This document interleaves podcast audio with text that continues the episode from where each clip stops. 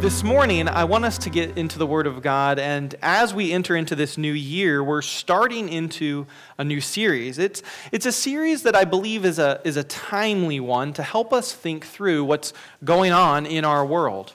Over the next several weeks, we're going to continue to explore every Sunday a common theme and apply that theme to a number of different application areas in a series titled All Authority all authority. Now, this is a, a series that's been on my mind and my heart for, for several years, actually, as I've written out things I felt the Lord impress upon me for our church. And, and it's kind of carried over year to year as I, I have a long list of things I, I, I sense the Lord wants us to engage in study of and hear from. And then I'm kind of working down that list as I'm praying, Lord, well, okay, what's now? What's, what's for this season, this moment? And, and as I was doing that, I felt like uh, He impressed on me that this, season, this season we are in, this series is the right one for us. So, for the next several weeks, we're going to be on this theme. And, and I want to kind of set it up real quickly, and then we'll, we'll dive into the first application area this morning. One of the key texts that we rightly often talk about in the Christian church is a well known verse. It comes from the end of the gospel according to Matthew. It's commonly known as the Great Commission. And in that text, we read of a declaration, we read of a command, and we read of a promise that have been made by Jesus. And really, those things should be at the center of our minds and our hearts as Christians seeking to live in this world as followers of Him. Uh, let me read the text to you Matthew 28, verses 18 to 20. Again, you're probably quite familiar with it. Jesus came to the disciples and said to them, all authority in heaven and on earth has been given to me. Go therefore and make disciples of all nations, baptizing them in the name of the Father and of the Son and of the Holy Spirit, teaching them to observe all that I have commanded you. And behold, I am with you always to the very end of the age.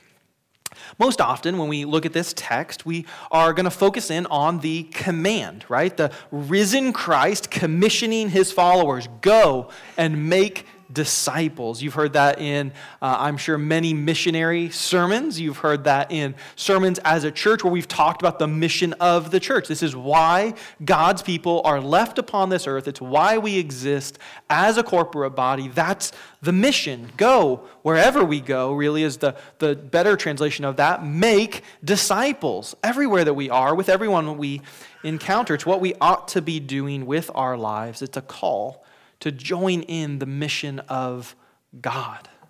Often that's where we spend our focus. Sometimes we focus in on the promise of Christ there at the end of the text that he will be with us always. And we celebrate what an incredible promise that is from, again, the risen Christ. Jesus proved he was God, conquered the grave and death, and says, I will be with you wherever you go, whatever you do, whatever you face.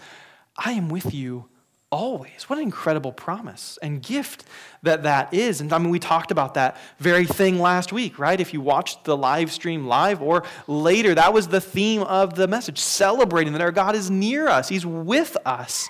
That gives us courage in times of fear, gives us strength when we are weak, gives us peace when there's unrest and danger and turmoil around us.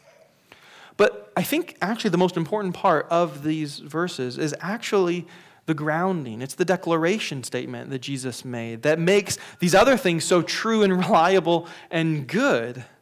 It's when Jesus says, All authority in heaven and on earth has been given to me. Jesus says, I am in charge of everything. I hold all authority over every area, over every aspect of existence. Wherever you go to fulfill the mission I'm sending you on, I'm in charge there.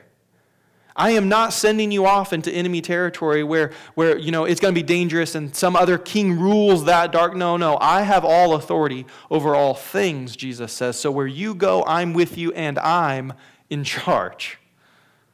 It's a declaration that means there's nothing, there's no one, there's nowhere that is beyond the realm of his authority. To quote the famous line from the Dutch theologian Abraham Kuyper, he says, There is not one square inch in the whole domain of our human existence over which Christ, who is sovereign over all, does not cry, Mine. I love that.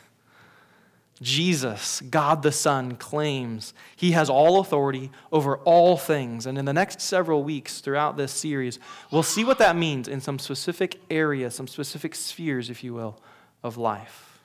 This morning, I want us to start at the, the very beginning of where we see God's authority established and where it kind of spills out into these other arenas as well as we talk about God's authority over creation.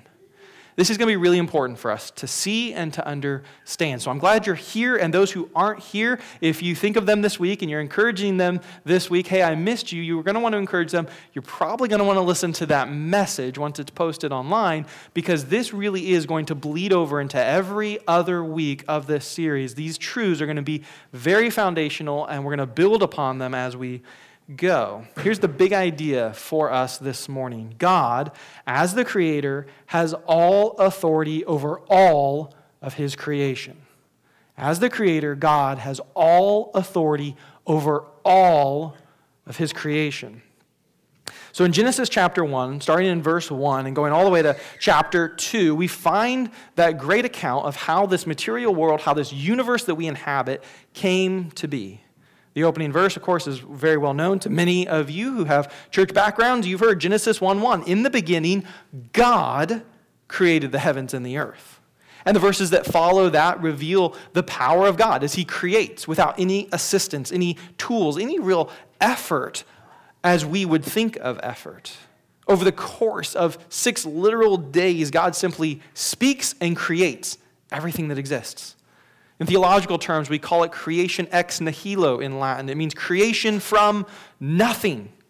There were no raw materials that God was using. There was no shaping or reshaping of things that already existed. There was nothing but God Himself. And He simply said, Let there be. And the result immediately, the Bible tells us, is there was. God didn't have to come up with designs for anything, didn't have to do a couple sketches, figure out how he was going to put that together. Creation wasn't a step by step process for God. The IKEA model, we can all agree, is not God's model for creating something, right? Not hating on IKEA. I've got lots of IKEA things in our home, but there's no assembly required for God in that way. He spoke and it came into being exactly what he said and exactly what he meant with all the details and all the interconnectivity of creation. He simply said, Let there be, and there was. The sheer power of God in Genesis 1 that's revealed there as he creates by his word is incredible and awe inspiring. And it's a text that we'd be, be well served to just dig into today and look at and unpack and build upon but because it's so familiar to many of us, as I thought about this message this morning, I thought about talking about this topic, I realized that if we're honest, and again, church is a great place to be honest with ourselves, with God, right? Sometimes, maybe a lot of times, when we go to a passage that we're pretty familiar with, we kind of tune out. And that can happen to any of us. And Genesis 1 is a pretty familiar passage. In fact, if you're in our Sunday school program, you've been through Genesis 1 within the last few months. And so I looked at that and I said, well, that's certainly a mistake. Because I can guarantee you, nobody in this room, myself included, has mined Genesis 1 for all that Genesis 1 has to offer to us. We'd be well served to go back to that text. But knowing our own weakness and knowing the, the grand scope of the Bible and how God repeats things that are very important for us to know, I decided let's go to a different text, another passage that will speak of the same things of Genesis 1, but that you're probably not quite as familiar with and might, might cause you to listen a little closer to see what God is doing and what it means that God is the creator as he reveals himself to be. So if you have your Bible, turn to Psalm 104 this morning. If you have your Bible, turn to Psalm 104 this morning. This psalm describes the creative work of God that Genesis 1 also speaks of, but here it's done with a poetic and powerful language that I think can help stir our hearts and help us begin to see the implications of God as the creator, which will be so important in this series over the next several weeks. Turn to Psalm 104 in your Bible or in a Pew Bible if you want to, or it will be on the screen. And you're going to want to see it because I'm going to read 23 verses here for you.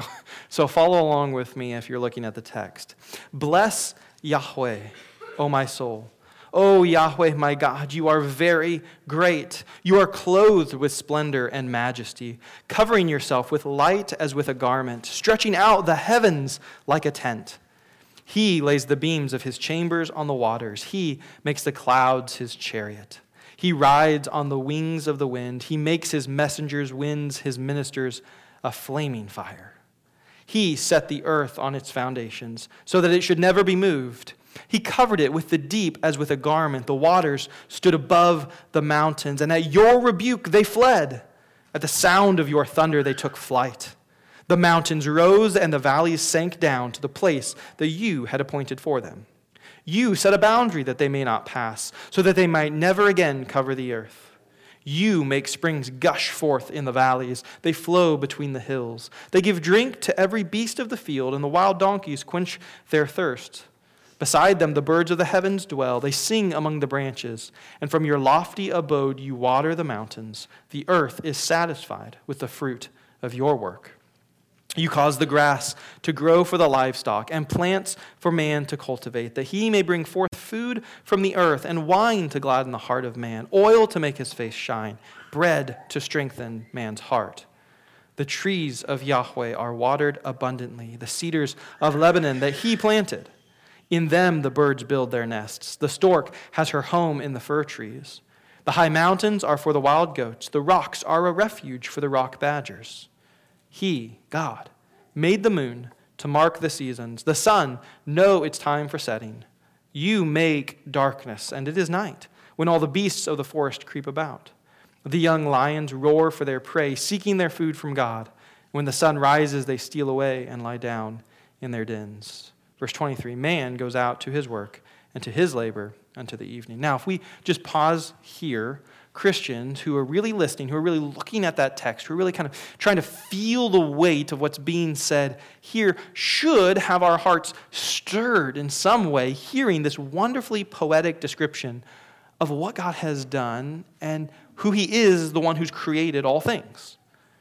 Like I said, Genesis 1 has an incredible tone and emphasis in the repetition of those phrases. And God said, and it was. And reading Genesis 1 is, is kind of like getting the view from a high level. It's getting the broad strokes. It's looking down from above, if you will, getting a sense of the power of the one who can create all things that exist simply by speaking. Genesis 1 should be an awe inspiring start to understanding who God is and what he does. So think of it this way from Genesis 1, from above, we get an incredible picture of the power of the Creator God.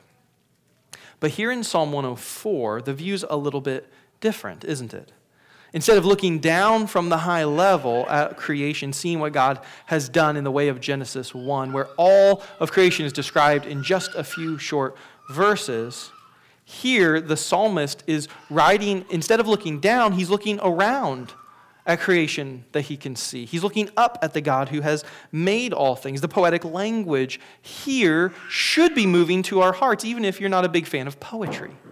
The psalmist describes how God had stretched out the heavens, sat the earth on its foundations, covered it as with a garment. This is the language of someone who is meditating and has a heart in awe of the Creator God. It's someone who wants to worship him as he describes what he sees and gets to experience in this universe God's put him in and blessed him with. The psalmist describes God's work on the third day in particular by saying, not simply as it does in Genesis, and God said and it was, but he says, no, at God's rebuke, the waters fled. At his word, the mountains rose, the valleys sank to the places of God's desire. The psalmist is marveling at creation as he describes it how God makes springs gush, rivers flow, animals have fresh water to drink. It is God, he says, who causes the blades of grass to grow and every plant to rise. He is the one who marks the seasons with the moon that he has made and causes the sun to know its time of setting. This is the power, this is the work of God. So, from below, from this ground level view, if you will, Psalm 104 marvels at the beauty and details of the Creator God's wonderful work. But the psalm doesn't end here. If you've looked at the text in your Bible, you know we're, we're only part way through. And so it continues on. And not only does the psalmist give us this model for how we can meditate and how we can worship God with such poetic description of what we see and appreciate around us, but it shows us in the following verses some of the implications of God as creator, some of the things we need to pick up on for this series in particular as we study it. Psalm 104 shows us what it means that God has all authority over his creation. Look at the next few verses. Verses 24 to 27 read this O Lord, O Yahweh, how manifold are your works! In wisdom have you made them all. The earth is full of your creatures. Here is the sea, great and wide, which teems with creatures innumerable, living things both small and great. In there go the ships and the Leviathan which you have formed to play in it. These all look to you to give them their food in due season. The psalmist takes up just, just one aspect of creation upon this earth and unpacks what God, as the creator and sustainer of his creation, does. And ultimately, he's talking about ways that I believe are entirely underappreciated, are, are sadly rarely thought of in modern society. In fact, they're outright denied by so many people today. But look at what the psalmist understands of God as creator and sustainer of his world. The text tells us that the earth is full of your creatures. Notice it doesn't say the earth is full of creatures. The earth is full of God's creatures. God is the creator of all creatures. A foundational truth denied by so many in our society today. The psalmist knows this to be true. Everything that lives upon the earth is a creature, a creation made by God. Nothing exists that he himself did not create. He did not just put you and I onto a pre populated planet as if some other deity is the animal god, some other deity is the fish god who made those things. God Himself made all that exists. They are creatures, His creatures, the text says. And so the psalmist is looking to just one part of God's creation. He's looking to the seas, which he says are great and wide. And today we know the seas on this world, as we've been able to kind of map the, the topography of the globe. We know those seas that he says are great and wide cover over 71% of our planet's surface. Truly, they are great and wide, right? And the psalmist says they teem with creatures innumerable, living things both small and great. Now, we can say, oh, the psalmist. I mean, he lives in Israel, right? I mean, kind of you get a little bit of ocean out to the to the west there, but uh, you, got, you know, surely he's just limited in his knowledge. We know the things of the ocean. Did you know, according to the U.S. National Oceanic Service, even in our modern era, scientists estimate that 91% of the ocean's species have yet to be classified. And more than 80% of the oceans themselves are unmapped, unobserved, and unexplored. Now, this is not a statement of someone who just doesn't really understand the world the way you and I understand the world. This is someone who understands these seas, these oceans teem with creatures innumerable, and it doesn't matter if you live thousands of years before Christ or you live thousands of years after Christ, they're innumerable. The World Register of Marine Species says experts publishing their findings recently listed a total of 228,450 marine species worldwide, but estimated up to 2 million more multicelled marine organisms are still unknown. so, on this planet, in the oceans alone, truly to us, there are creatures innumerable, living things both small and great, created by whom? God. In verse 27, the psalmist declares this mystifying truth things we can't even number, things we can't even count, things we can't even understand with all of our scientific knowledge today. The psalmist understands God has made all of them, and it says, These all look to you to give them their food in due season. Understand, all of creation is dependent upon God. He is the one who gives life, and He is the one who sustains life for every creature that exists we can't even count the species in the oceans. He has made them all, knows them all, sustains them all. This is the power of the God who we serve, who's revealed himself in Scripture to us, who has saved us and entered into relationship with us. It should cause us to be in awe of him, to praise him, to marvel at him. That's what the psalmist does in the verses following. When he focuses on this reality, he says, When you give it to them, food, life, they gather it up. When you open your hand, they are filled with good things. But look at the contrast in verse 29. When you hide your face, they are dismayed. When you take away their breath, they die and return to the dust. Who's in control of life and death? It's the God whom the psalmist worships. God, who creates all creatures, is the one who sustains the life of all his creatures too. He provides food, he gives breath, he establishes the times and the places where his creatures will live. The boundaries of their existence are fixed by him. And that's not just true of the creatures in the sea or the animals that are on the land. Paul says very plainly this truth, this principle applies to you and I, mankind, as advanced as we think we are, as independent as we think we are, as much ability as we think we have to control our own lives. You and I and all other human beings are in the hand and the plan of God. Acts 17 26 says, And God made from one man every nation of mankind to live on all the face of the earth. He, he, having determined allotted periods and the boundaries of their dwelling places.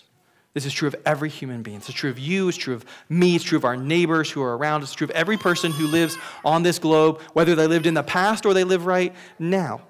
All of our boundaries, all of our times and places are determined by the hand of the Creator Himself. So Paul goes on in Acts 17 to tell his hearers because that's who God is as the creator, as the sustainer, as the one with authority over these lives he has made, then you and I, as his creatures, should repent. We should obey God. We should follow him and not pursue idols or lesser things that we are so prone, prone to be drawn to worship. So here's the, the key application. If you're taking notes, write this down. This truth needs to go with us into every single week as we go forward. The power and the authority of God as creator demands full submission and obedience from all of his creation. The power and authority of God as the creator demands full submission and obedience from all of his creation. And we're talking about this today, and we're going to talk about this over the coming weeks because many people, most people, if we're honest, do not accept these truths.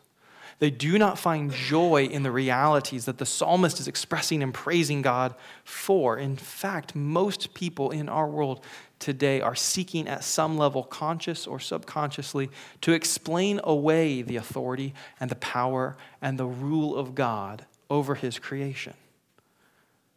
Many people are living in abject rebellion against their creator.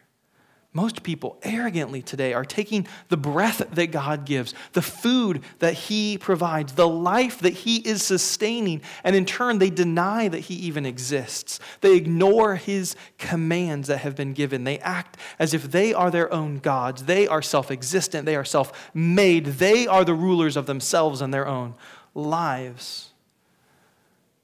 And that thought, that life, that approach to living in this world is dealt with strikingly throughout Scripture, but perhaps nowhere more strikingly than Romans chapter 1, verses 18 to 23.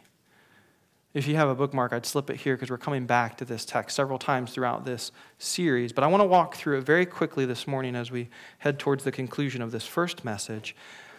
And I want you to notice a few things here in Romans chapter 1, starting in verse 18. Paul writes, For the wrath of God is revealed from heaven against all ungodliness and unrighteousness of men who by their unrighteousness suppress the truth. This means that those who do not submit to the authority of God are the objects of God's wrath. While God is incredibly patient and long suffering and merciful and gracious, not to destroy sinners at the moment they sin, which he would be perfectly just to do. He is still, nonetheless, perfectly righteous and will reveal his wrath for sin one day. As the Puritan Thomas Watson wrote, men flatter themselves in sin and think that God, having spared them all this while, never intends to punish them. Because their consequences have been put off, surely therefore there will be no consequences, they think. Hear me clearly. According to Romans chapter 1, this text we're going to look at in this week and in weeks to come, and many other places in the Bible too, that is utter foolishness to live or think that way. God's wrath is not set aside and forgotten because he does not strike you down the moment you look at that thing you're not supposed to look at, say that thing you're not supposed to say, do that thing you weren't supposed to do. His justice is not overpowered by anything else. His justice is not a lesser part of his nature. The truth matters. Sins are serious, they are always seen by him, and they will be dealt with. God's righteous wrath toward the unrepentant sinner and rebel is being stored up and will inevitably, unfailingly be poured out. So, second, understand this morning God has all authority because he is the creator of all things. And this reality removes all excuse from every person who exists. People, sometimes even Christian people, will push back against this plain teaching from the Bible and disbelieve the truth that there is right now no salvation to be found outside of the person and work of Jesus Christ. They'll push back against the teaching of the Bible that says everyone is guilty of sin and rebellion against God. They are sinners by their nature and by their own choice, and they deserve, in and of themselves, wrath from God, eternal punishment for their sins. That's not a popular view for many people. Jesus' own claim and teaching that he is the only way to salvation, the only way to forgiveness of sins, has long been seen as offensive. It was offensive in his own day and has been offensive at every moment of history since then. Today, it is still offensive. It goes right against the modern sentiments, the pluralism that's rampant in our own day.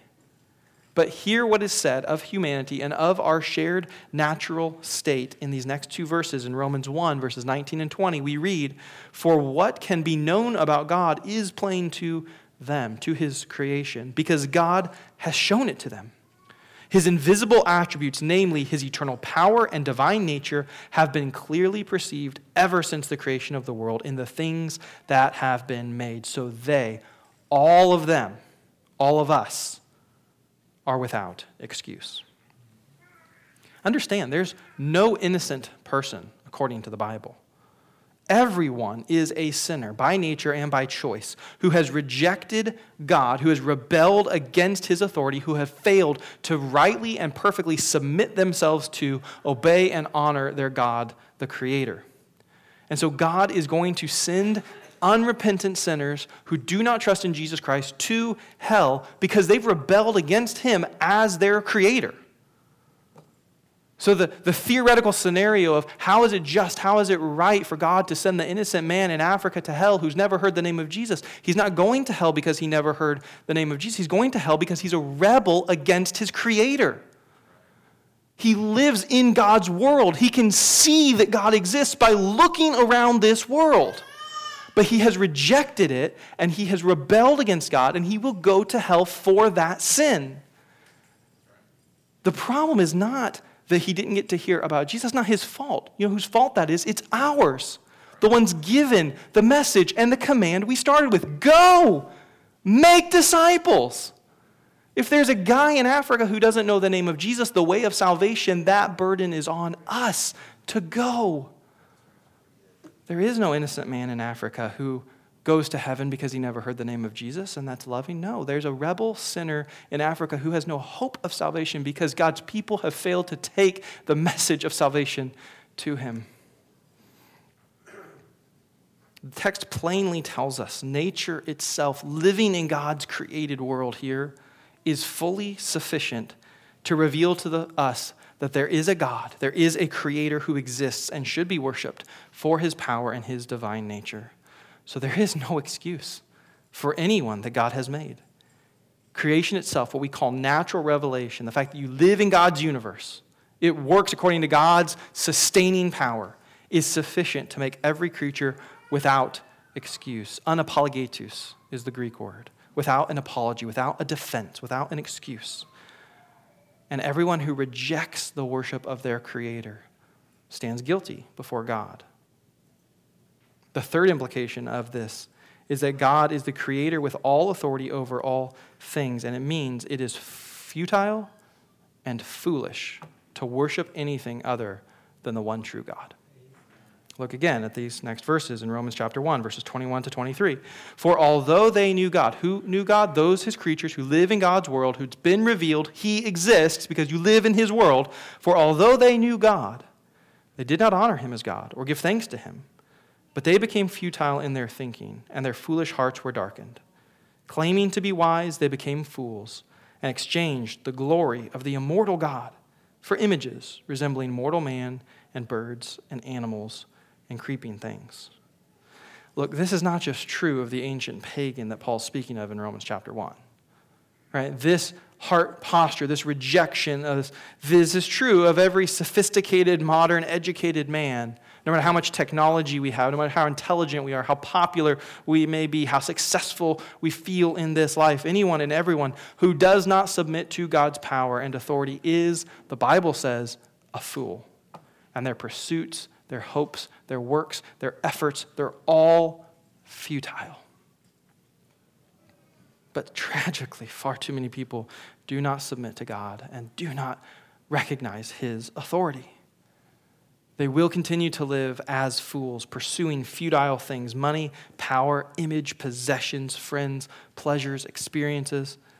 In the end, what they will find is the righteous and just wrath of God towards their rebellion towards their ungodliness and unrighteousness in suppressing the truth of who God is and what He demands.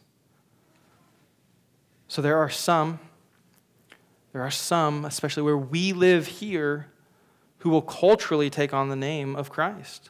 Want to be seen as identifying with this name because there's social benefit to be gained right now in the moment we live in from that identification. But really, in their hearts, they're living in pursuit of other things futile things, idolatrous things. So, in their heart, there are some who are not in name, but in their hearts are living just like the foolish atheist lives. They're not submitting to God, they're not obeying his commands. They're simply demanding, expecting, God will save me because I've done some things. I've gone to church, I've given some money, I've been decently moral compared to other people in other places at least. I've done some ritualistic religious duties. Surely that's enough to placate God. Oh, it's a dangerous and deceptive place to be if you don't recognize his authority over all things, all aspects, all spheres of your life merely trying to add God into your own pursuits, wanting the benefits that He provides without living under the authority that He possesses, it's futility on full display. It's living the life of a fool, according to the Bible. So understand this. The functional atheist is under the wrath of God for their rebellion against Him just as much as the intellectual or professed atheist. What I mean is, if you live in your heart trying to get out of living under the authority of God, you are living as if there is no God. And the Bible says you are a fool. So, we're going to be hearing and examining God's word in this series, and we're going to look at the extent and the scope of God's authority, specifically the fact that God has all authority over all things in all spheres of life and existence. And I'm going to plead with you through this series to respond as a wise person who fears the Lord and worships God as he has revealed himself to be. To not become or not continue as the fool who says either out loud or in your heart, there is no God. I'm going to plead with you. Do not live as a person who thinks that God's power and authority is not over your life. It's not over every sphere of your life. You give him church time and then you're in charge of the rest of your life. I'm going to plead with you. Don't do that. Don't be that fool. Going back to the earlier text that we were in, the psalmist celebrates the incredible reality of God's power and authority, causes joy for him, rejoicing in praise in Psalm 104. I think his response should be our response. I want his response to be our response. Psalm 104, verses 31 to 34 say, May the glory of Yahweh endure forever. May Yahweh rejoice in his works. He who looks on the earth and it trembles, who touches the mountains and they smoke, I will sing to Yahweh as long as I live. I will sing praise to my God while I have been. May my meditations be pleasing to him, for I rejoice in Yahweh. The psalmist resolves he is going to glorify God. He's going to worship him. He's going to meditate. He's going to think on who God is. He's going to understand what his authority over all things entails. He's resolved he will live a life that pleases God, a life that will enjoy and rejoice in God. And those thoughts should be our thoughts. So I'm going to plead with us, Christians, live as true Christians, recognizing God's authority over our lives, every aspect, every sphere of our existence. I'm going to call us to develop and pursue a desire to deeply meditate upon God and His authority and living lives in obedience to Him whether we're in church or we're at work or we're in our homes or we're on vacation, whether we're with people or whether we're alone. We live in dangerous times. Not physically yet, though I fear that may come in my lifetime. Physically dangerous time to be a Christian, as it is for many of our brothers and sisters around the world. But we certainly live in this moment right now in a spiritually dangerous time. We can't afford to play games with our faith. Press in, commit it all, submit fully to God. Recognize He has, as He said, absolute authority. So develop a life system, a worldview that's interconnected in every part to you living in the reality of being a follower of God, one who has said, He is your Lord, He is your God, He is the one whom you will obey. Worship Him, obey Him in all that you think and say and do in every sphere of your life. So, for all of us today in this room, we have a great gift given to us. God brought us here safely. He's given us time in this place to hear His word, He's given us breath and life and the opportunity right now to respond to Him. To respond to the fact that the Creator God, who's made all that exists and sustains all that exists, is willing to say right now, if you draw close to Him, He will draw close to you. If you seek him, you will find him. This is the opportunity for you and I to come into contact with the one who can change us, the one who can free us from the things that hold us so captive, the things that would distract us so easily. He's the one who can build you up. He's the one who can draw you to himself. He's the one who can reveal how much better he is than anything else you could pursue. So we have this moment, we have this time right here where really the, the clock is ticking, but it's just a clock ticking. We could take as much time as we need in this place to meet with the living God. And He's inviting you to do that now, to come to the one who says, All authority in heaven and on earth has been given to me. Wendy, team, if you'll come. We're going to take a few minutes to respond to the Lord right now, to recognize He has all authority over all things, over all His creatures, in all spheres of life and existence.